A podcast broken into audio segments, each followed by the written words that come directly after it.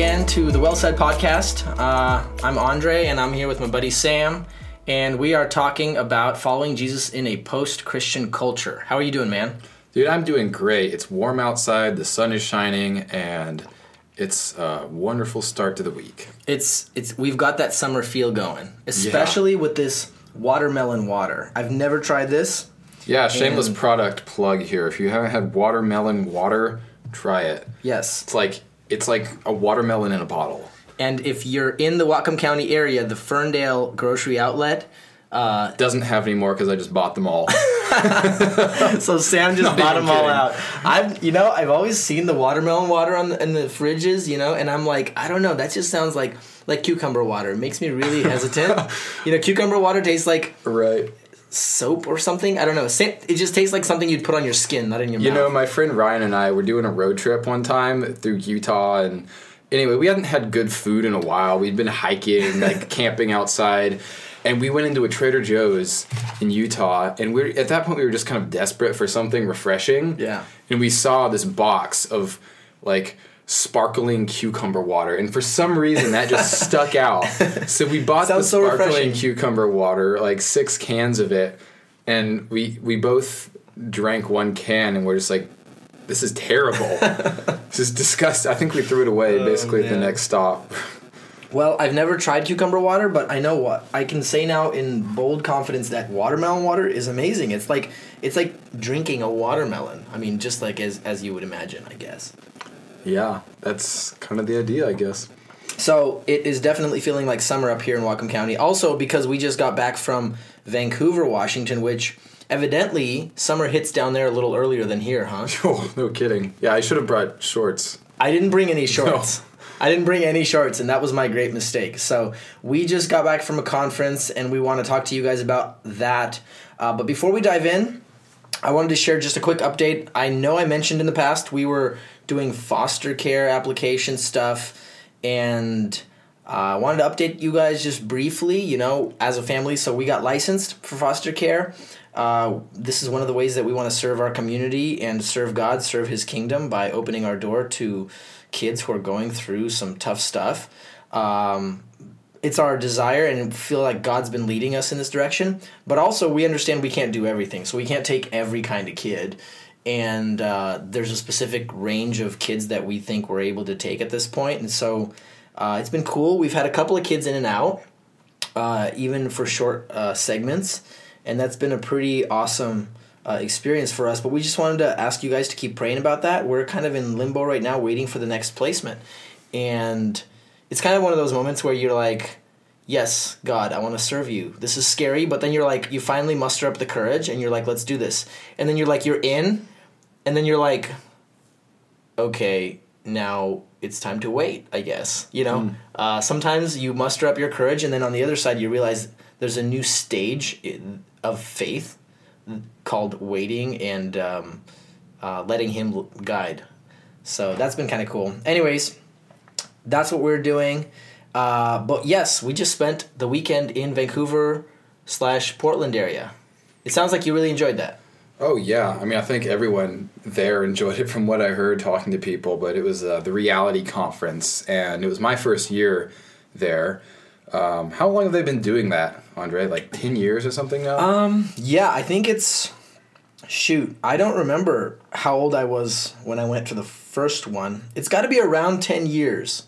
Uh, probably probably more because I, I didn't go to the first reality conference. I don't think, but I went back when I was like 18, 19. Hmm.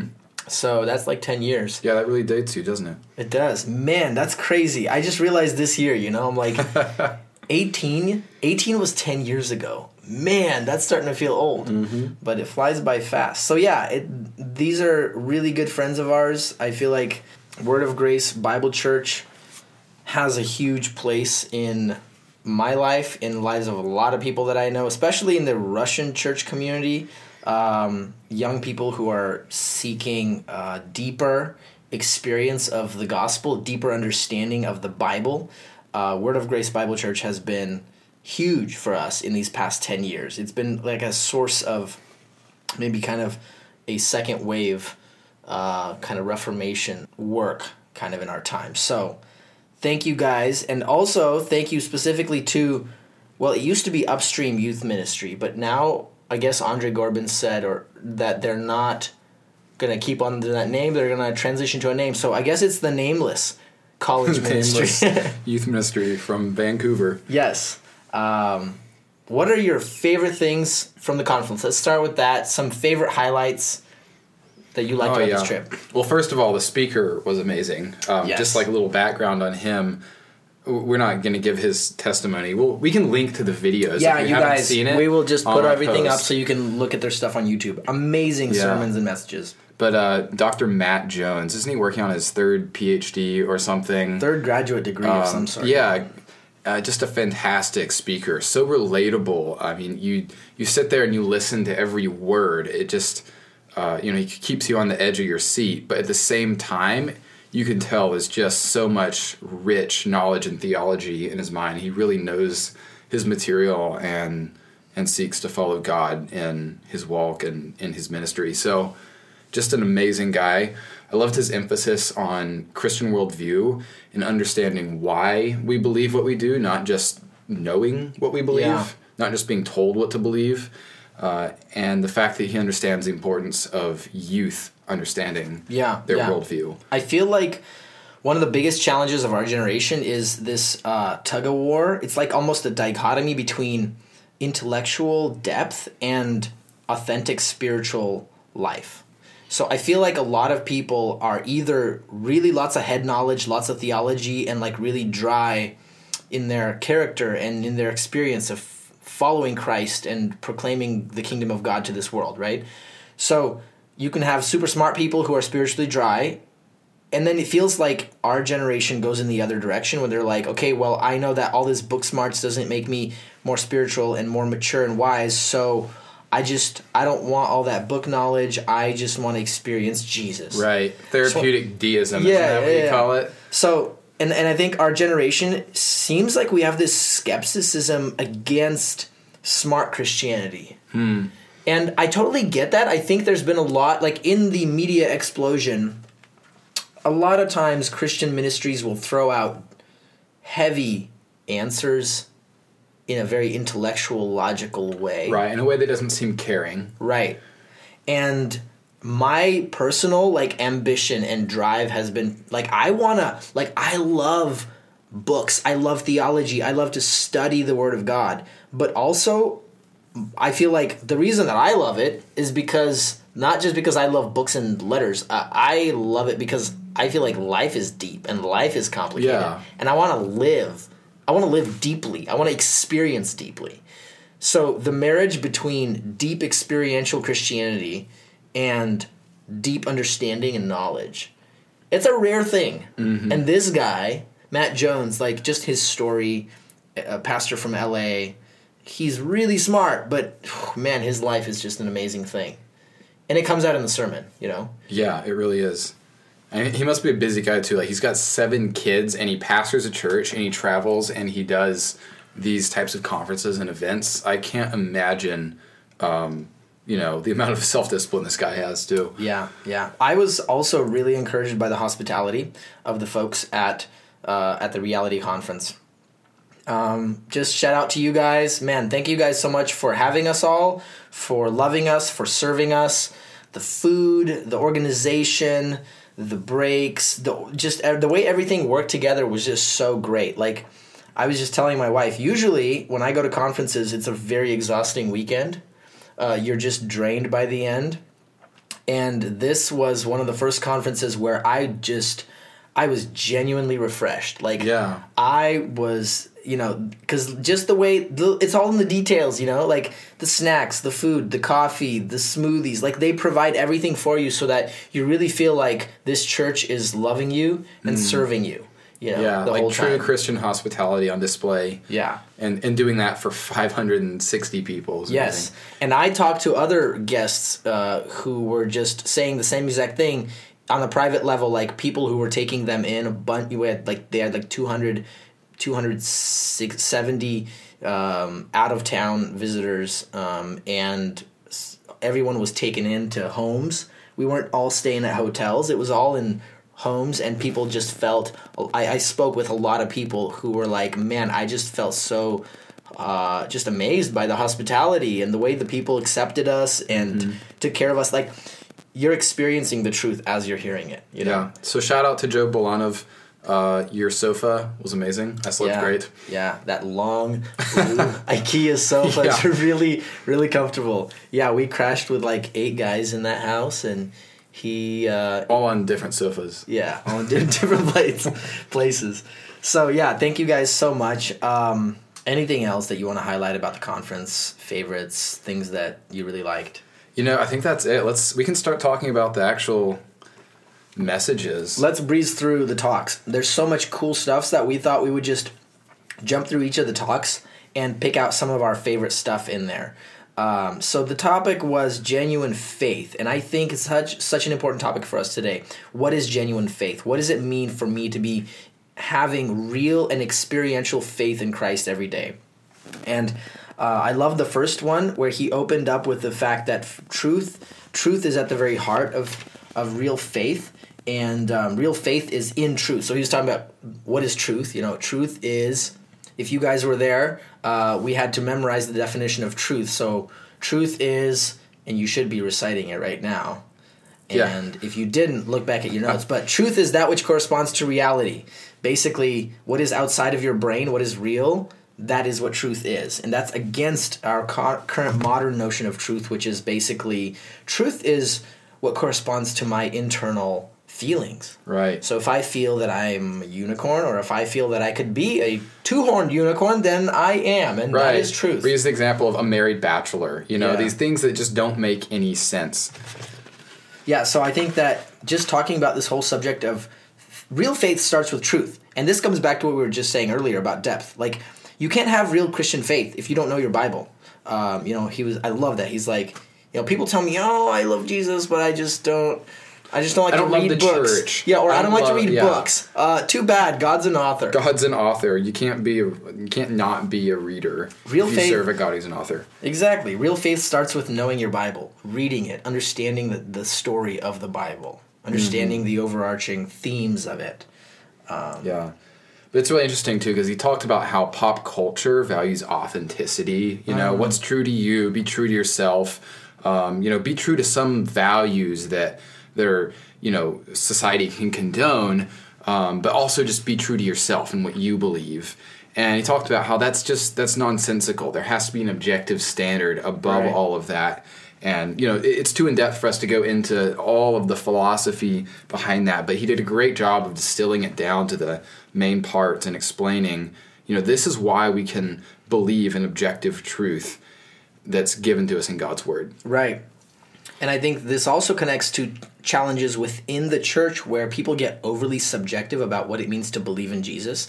So they get this like they they, they feel like there has to be this spiritual conviction feeling in their heart uh, for them to properly repent or something because their friend was was crying and uh, went up and repented in front of the church and so therefore everybody else has to have that same kind of experience and that is Yeah. real faith. But what he was saying was you have truth. You have to understand what is the message of the gospel, and then there's trust. There's trust in that message. You put your trust in Christ. Like it's it's a fact. It's an action of the will. You do a do you believe Jesus is real? Do you believe he is alive today, having risen from the dead? Do you believe he died for your sins? He took your place on the cross. Do you believe that? Yeah. It's a yes or no question. Right. It's a belief system. It's not what you do. It's not how you feel. It's not what your friend did or Yeah. what your church thinks of you. It's if you truly believe the theology laid out in God's word, then you're a believer. Right. Because yeah, you and then yeah, and, and how trust connects to that also is, I think, it's not just acknowledging the mentally. Oh yeah, I believe that stuff is real because Satan does that too. But real faith is expressed in the reality of trust, and he mm-hmm. was talking about how we all trust in something always. We, you, all of us, put our trust in something that gives you your self worth. So, what is it that gives you your self identity, your self stability, your self confidence, and your self worth? That's the thing that you're trusting in. That's that's the thing you're putting your faith in. You know. So Jesus comes to wreck that. Jesus comes to say, I'm the only one worthy of your trust. All the other things are false idols.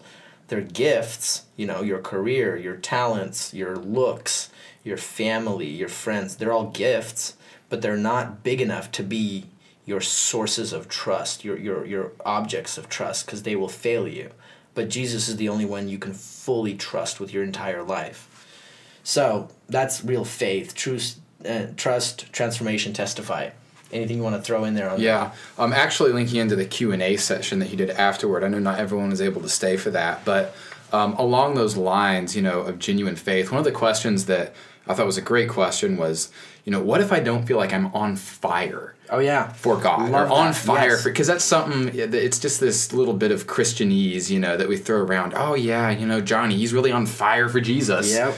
i mean what is that supposed to mean um, and he talked about how that's just it's kind of a meaningless term because it's our outward perception of somebody. I mean, their heart could be absolutely broken and, you know, not be in the right place and they look like they're on fire. But not everybody has the same personality. Not everybody expresses their faith in the same way. Um, but it goes back to those core questions Do you believe and have you repented? Yep. And are you putting your trust in Christ and the gospel every day? So I think you can have two people, and there's a there's a really cool meme I think about it. Um, there's a picture of John MacArthur and uh, C.J. Mahaney at a conference. And I think it's from Resolved conference from back in the day. But so CJ's standing there, arms up in the air, just like tears streaming down his face, Right. like singing at the top of the line. And then you got and then you got John MacArthur, who's just like a statue, you know.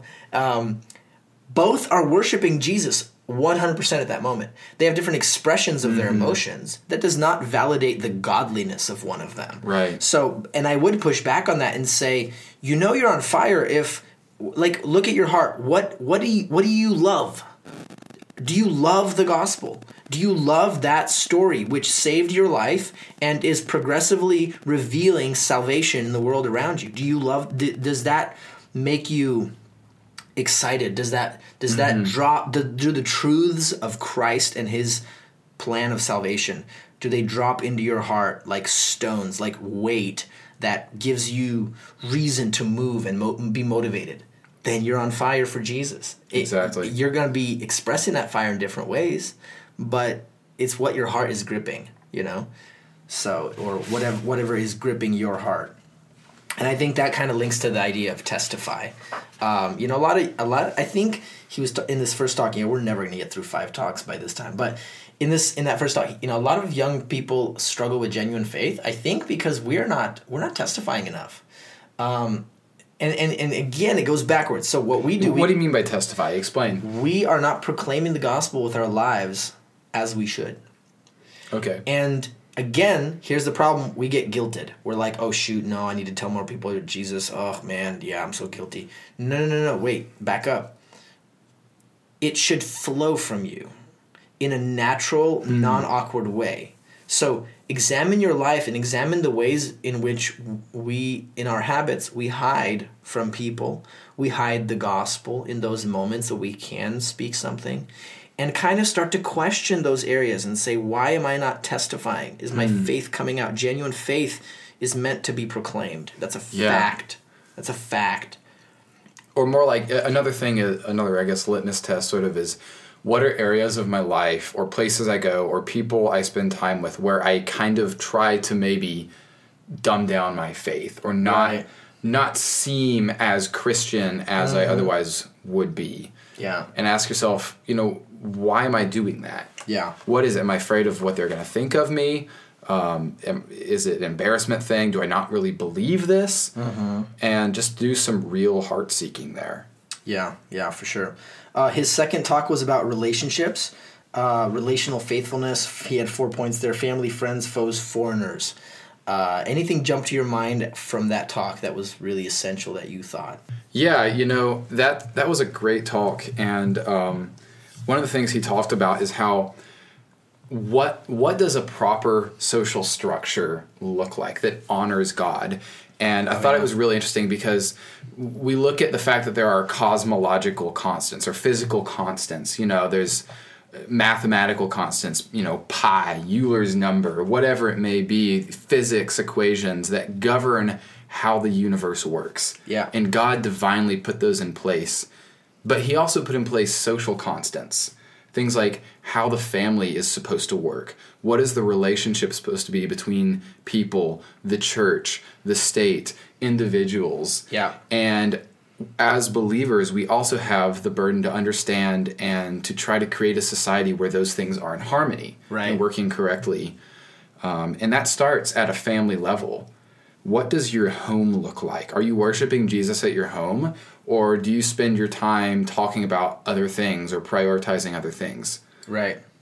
I love how he emphasized also in that the priority of the family for young single people. Like, the problem is our um, career driven, individualistic driven society prizes career and education above family. And so we will relegate everything to the basically family and babies have the last priority hmm. after we've accomplished our financial goals, after we've accomplished our career goals, after we've done everything, then we could deal the messiness of diapers and all that jazz. But I think what he was do he pressed down on that and said, "No, no, no, question that." You can go to college and be married. I mean, there's nothing wrong with that. Again, we're not saying that everybody should just go get married at 19. No. Right. But don't give in to this American dream mindset. It's nonsense. Because honestly, I was in college before I was married, and I was in college after I was married. And I'm more productive, I am more efficient, and I make way more money, and I make get way more things done after I got married. Um, I should get married, I guess. There you go. Yes. Basically, I think prioritizing like it's not about it's not about getting pressured and be like, "Oh, I need to go get a girl. I need to go get married right now." Like it's not about the pressure. It's about again, backing up and asking yourself, "What do you genuinely value?" Yeah. Are my priorities ordered correctly? Right. If I were to list them on paper, could I really say that I have these things in the correct order? And that's the problem with sin is that it attacks those foundations, those social constants and gets them out of order. Right. Where we prioritize the wrong things. It may be correct for you to finish your degree first, but it may be that God may send somebody your way halfway through your degree. Do you do you all of a sudden push all that away and say, no, no, no, I got to get my career done first? Or are you open? Do you prize and value the family above other things? That's the question you want to ask yourself. Are you willing to put your degree on the line for marriage? Are you willing to um, to serve your church, your church family? Uh, that's another relationship in there uh, above serving your career interests. You know. So personally, like when I was picking my career, um, one of the deal breakers for me was just honestly like moving away to another big city at this point in my life. I felt like God was calling me to be part of my church, and I was like, I don't think it's His will for me to leave town at this point. So I'm gonna narrow my search down to whatever careers are available to me here. Um, again, that's just kind of an example of prioritizing. Like, do you? What are the factors that prioritize your life? Do you prioritize marriage? Do you prioritize friendships, Christian friendships, and do you prioritize relationships to your church, your local church, or do you prioritize your personal life above all things, and then everything needs to come in line with my personal life? Yeah, no, that's a really good point.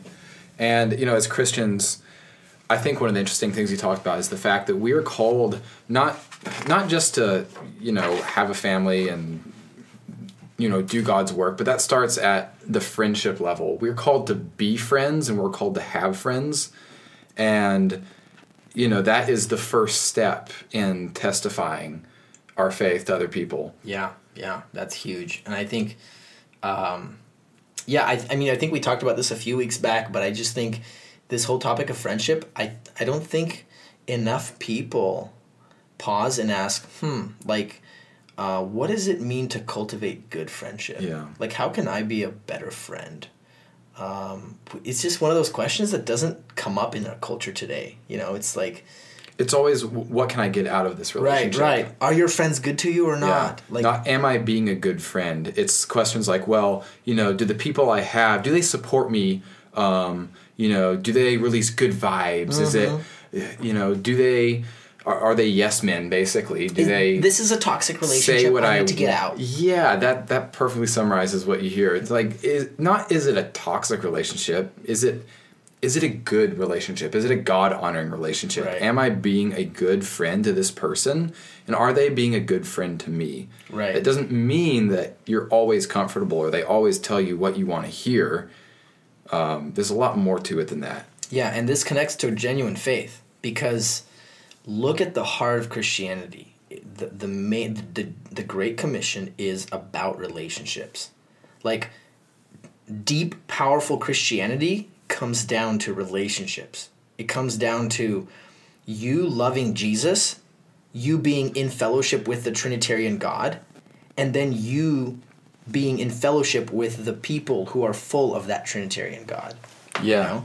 And you know, this is a good spinoff too. Um, another question in the Q and A session was, how should the church view social justice? Oh yeah. And I think that's a great question. I wish that he'd been able to do like an entire session on it because it's Yeah. it's so relevant.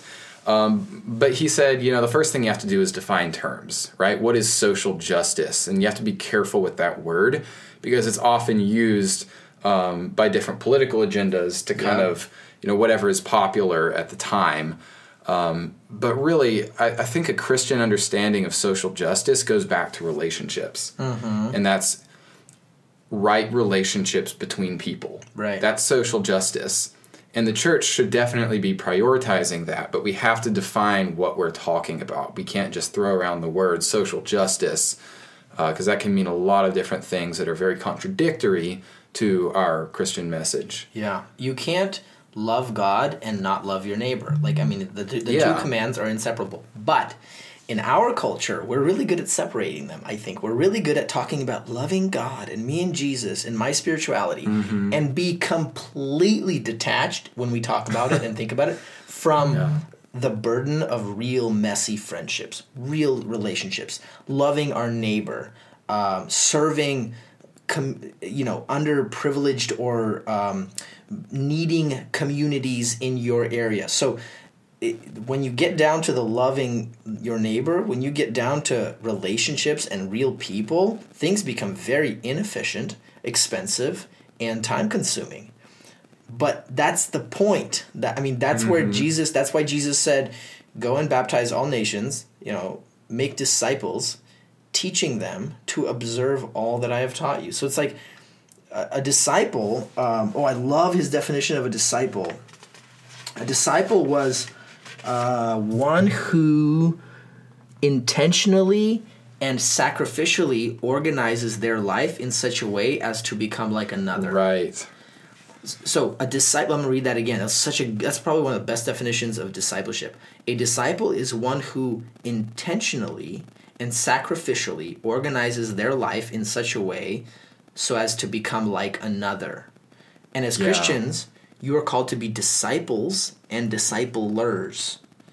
So as christians you know as you grow in christ you're going to grow in your ability to form rich relationships mm-hmm. relationships through which you are passing on jesus Yeah, no, and along that point, uh, that's another one of those Christianese words we kind of throw around. Oh, discipleship, but but it has a real meaning, and and that's just such a good definition of it. But during that session, he put up a um, like a like a table that basically showed here's the difference between discipleship and just pure like evangel evangelism preaching. Right. And he said, you know, maybe you have 300 people Oh, that yeah, att- attend that. an event, you know, a big evangelism event, and over a course of 20 years of doing that, your growth is basically linear. Yeah. You have 300 people who come to Christ each time. Yeah, okay, that's great. Um, whi- which it is a good thing. But discipleship, you know, assuming that one person disciples two other people, right over time, the growth is enormous. It's exponential. It's not linear. Um, and over that 20 year period or something, discipleship yields much better results than just preaching to a crowd. yeah so the question is not even how many people did you evangelize last year the question is how many people are in your life Yeah. in a in a way that is Forming a meaningful relationship. with yeah like if you died today would their relationship with christ be impacted Hmm. yeah, that's a really convicting question. Yeah. Would they feel like they've lost a spiritual guide or, or a, a mentor? Um, so that's, yeah, so plowing right along. His third talk was on church, regular fellowship. I loved this too. Yeah, that was a good one. Um, so let's talk about what he talked about Sundays and sacrifice and solo and I just love how he talked about Sundays. Um, you know, we you can't get Right. all you can't get all um, legalistic about like oh you have to go to church like it's some magic charm for sure not. But I think our generation sort of uses that argument in a totally twisted way where Yeah. we get out of commitment by saying, "Oh, Christianity is not about de- it's not about deeds, it's not about earning my salvation." yeah. Uh, nobody's talking about earning your salvation. Yeah. We're- as we're long as I about- love Jesus, I don't really have to go to church. Right, right, right. Yeah, I watch the live stream or I listen yeah. to a, I listen to the Well Said podcast. I don't have to go to church. This is not a replacement.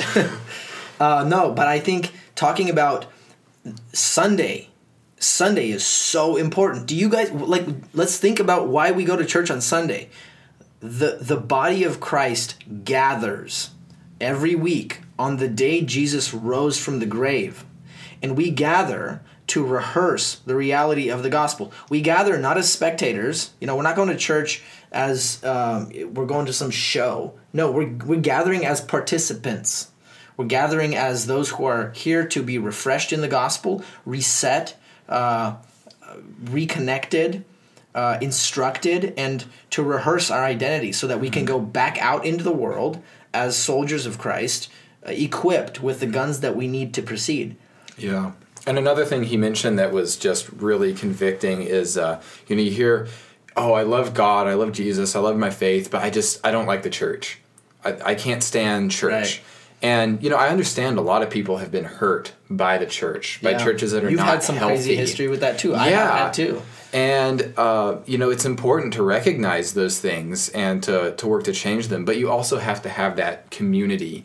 And you know, we're told in the Bible that that the church is the bride of Christ. And it'd be like you having a friend who just got married and being like, "Yeah, bro, you know, we're still great friends. I love Right. you. You know, we can hang out, but gosh, I can't stand your wife. Yeah. you know, she's Yeah. terrible. Um, keep me away from her. Yeah. Like, that's not going to fly. Yeah.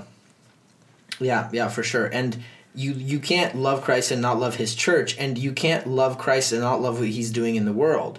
But you got to understand, you know, I, and I, I guess I think this other this is the other reason why the social justice conversations among young people they go off the rails sometimes because we want to accomplish social justice in the world without the church. Hmm. We want to feed the hungry and you know feed the poor, you know, feed the hungry, clothe the poor, like do all these things in the world and be God's love and, and hug every sad person.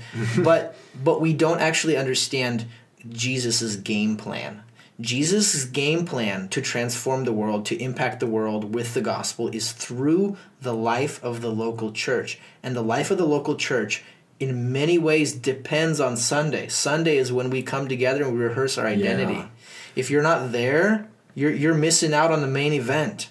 You know, and you're Yeah. thinking that you can fight this war on your own. You're just you're just foolish. No, it's really interesting. If you look back at American history and if you look at the health of communities, um, in particular small towns, so much of that social justice oriented behavior came from the church, from small community churches Right. that reached out into their communities and helped people. And now, as it's become more commoditized, as we're eating, um, you know, what he called spiritual fast food all the time, we're not right. eating at the table together in spiritual fellowship. Um, we've lost that. Yeah. And now you have a lot of those social services going to the government instead of to the local church, which can really help change people's lives for the, better, as opposed to just, you know, say giving them a handout. Right. And the reason it's different is because it's relational. And it's not like, oh, you know, believe in Jesus and you get food. That's that's manipulation, but it's building relationships with people and bringing them to a better place in life and through that sharing the gospel with them. Right. Yeah. Jesus said, "They will know that you are Christians by the love that you have for one another. Mm-hmm. You're, they will know that you are my disciples." Think about it. By the love that you have for one another. So you out there feeding the poor by yourself is not actually accomplishing that. Yeah. There's no way that they could see your love for other saints unless the unbeliever is surrounded by saints who really love each other and the unbeliever says, hmm. "Wow, this is different." Right. It is the transformational love community of the church which changes the world. Right. They have to look at your community and look at your friends and want that. Yeah. And I think a lot of people, I, and I've seen this too, like, church becomes this like oh like i need to know my calling like what how can i serve in a way and it becomes individualistic again people are like feeling their way through church ministries trying to pick and choose like it's a buffet like oh what, what do i really what's really my thing? I, I think there's a balance between searching for your gift but also like if you understand that the gospel is reality and the kingdom of god is needed in this world and jesus and his message needs to be proclaimed and the church needs to be built up you're you're gonna say i love this church. Let me help however i can if it's by emptying trash then that's what i'm gonna do for now as i seek god's guidance in other ministries. Mm-hmm. but like you're gonna be eager to do whatever because it's the church because it's god's people because it's ground zero for redemptive activity in the broken world that's you know what I'm saying. Yeah, you don't yeah. you don't show up in the middle of a battle zone and be like, uh, you know, I prefer the M16 machine gun with you know the extra magazine. I'm just gonna sit here and wait until one of those gets available. No, you get to work. You carry what you bullets. yeah. You carry bandages. You you know you. So that's the reality of the church. You should feel that calling. You should feel that urge to the church. That reminds me growing up. It was like, um, you know, you're you're at an event or something at church, and some guy comes up and says, "Oh, you have a servant's heart, young man." You know what that means? it means you're about to move chairs. Yeah. Well, I mean, and if you do have a servant's heart, then you're gonna love it. You're gonna You're gonna love moving chairs or taking out the trash or whatever it is. Yeah. So, um, character, righteous fire. I love that title too. His fourth talk was about love, uh, life, love, lowliness, and the lost. Uh, and basically, he's talking about. He was talking about just how real faith means a trans an, a, a inner process of true transformation. Like God dwells in you, the Holy Spirit lives in you, and um, it means that true life is being produced, real f- spiritual life, uh, and it's characterized by humility, lowliness, characterized by true love for people. You know, it's interesting how he he talked about he emphasized character in this. I love that. and yeah. how we have to bring back the idea of our character. I just think that it was cool how in this talk he talked. Basically, you don't hear a lot about character these days because I think oftentimes we're talking more about like our feelings and our experiences.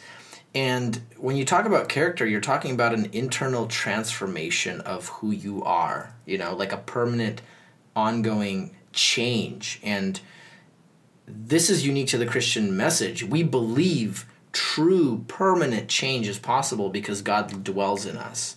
And instead of trying to hold up appearances and what people how you feel and how people perceive you, uh, scripture excavates your heart. Scripture creates true humility, true love for others. Uh, the gospel of Christ changes us on the inside. Yeah. No, that was the point about lowliness, you know. Um, the point of our ministry should not be wanting to be seen.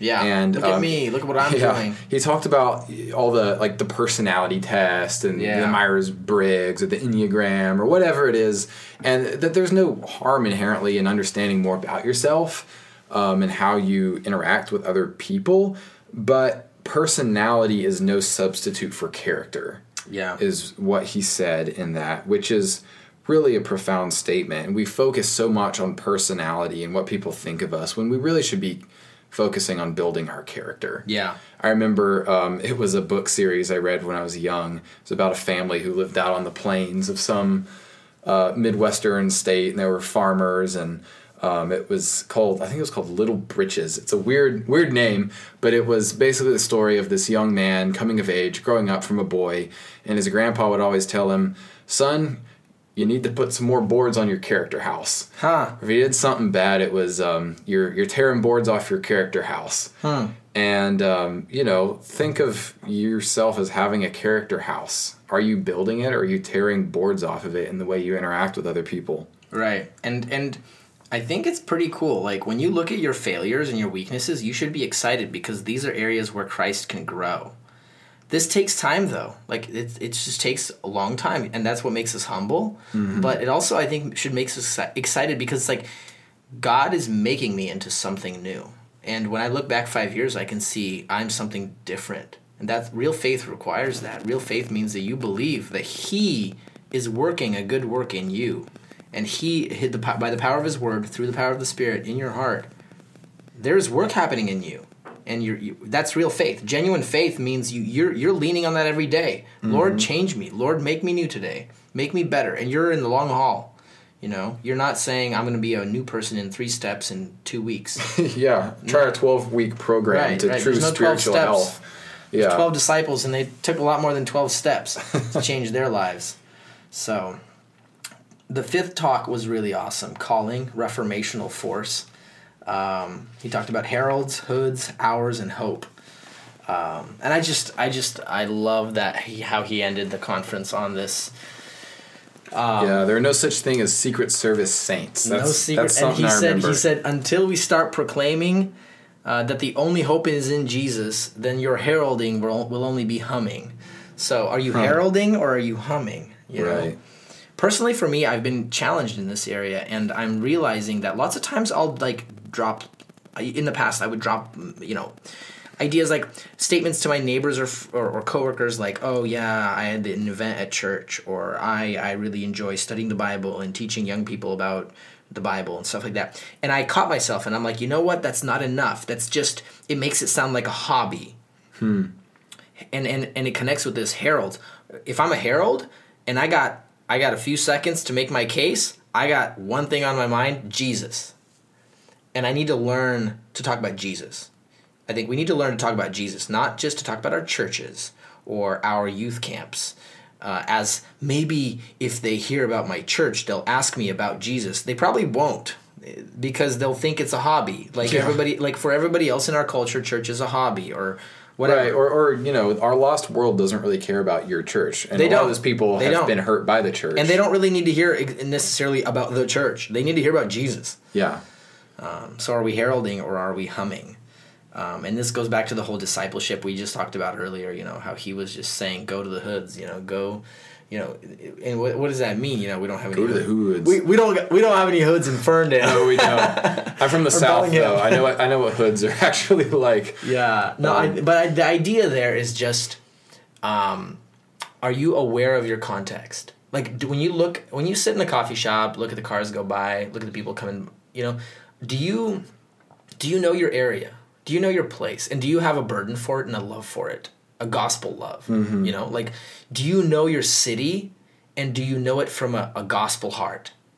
You know? Like a longing for revival here.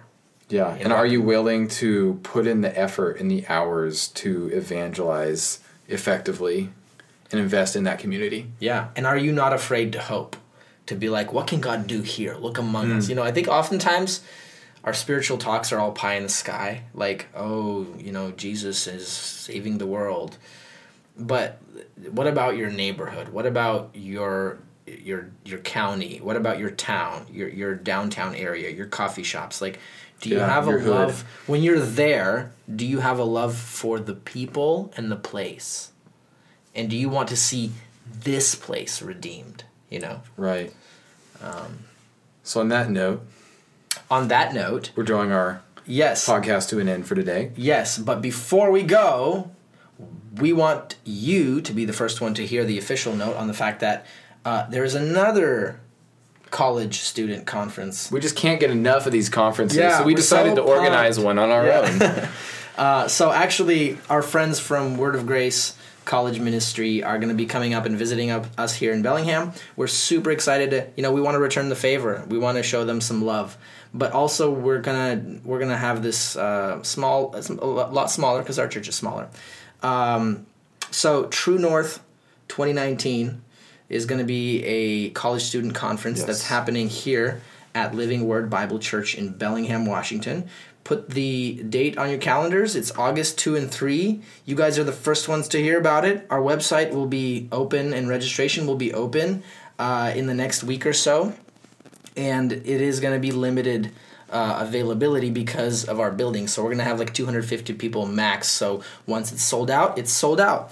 But we have some fun stuff planned. Yeah, some Um, very exciting stuff in the works that we will keep you updated about. yeah, yeah, lots of good music. Let's just say that. Yes, there's some there's some really great. good bands coming to town. Uh, people who love Christ, love theology, and love beautiful music and art. So thank you guys so much for listening. Uh, it was so encouraging to meet a bunch of you guys at the conference to talk, to be encouraged. That feedback goes a long way. Thank you, and don't hesitate to reach out and tell us how this has been impacting you. Feel free to contact us through Facebook, Instagram, Twitter. All that stuff is on there. Um, this podcast is on Spotify. Some of you didn't know. Some people like that avenue better. It's really convenient. Yeah. yeah. Uh, our most most of our interaction happens on Instagram, so it's the well said on Instagram. And uh, thank you guys so much. Leave us some feedback on iTunes if you got a moment. Share it with a friend, and we will talk to you in a couple of weeks.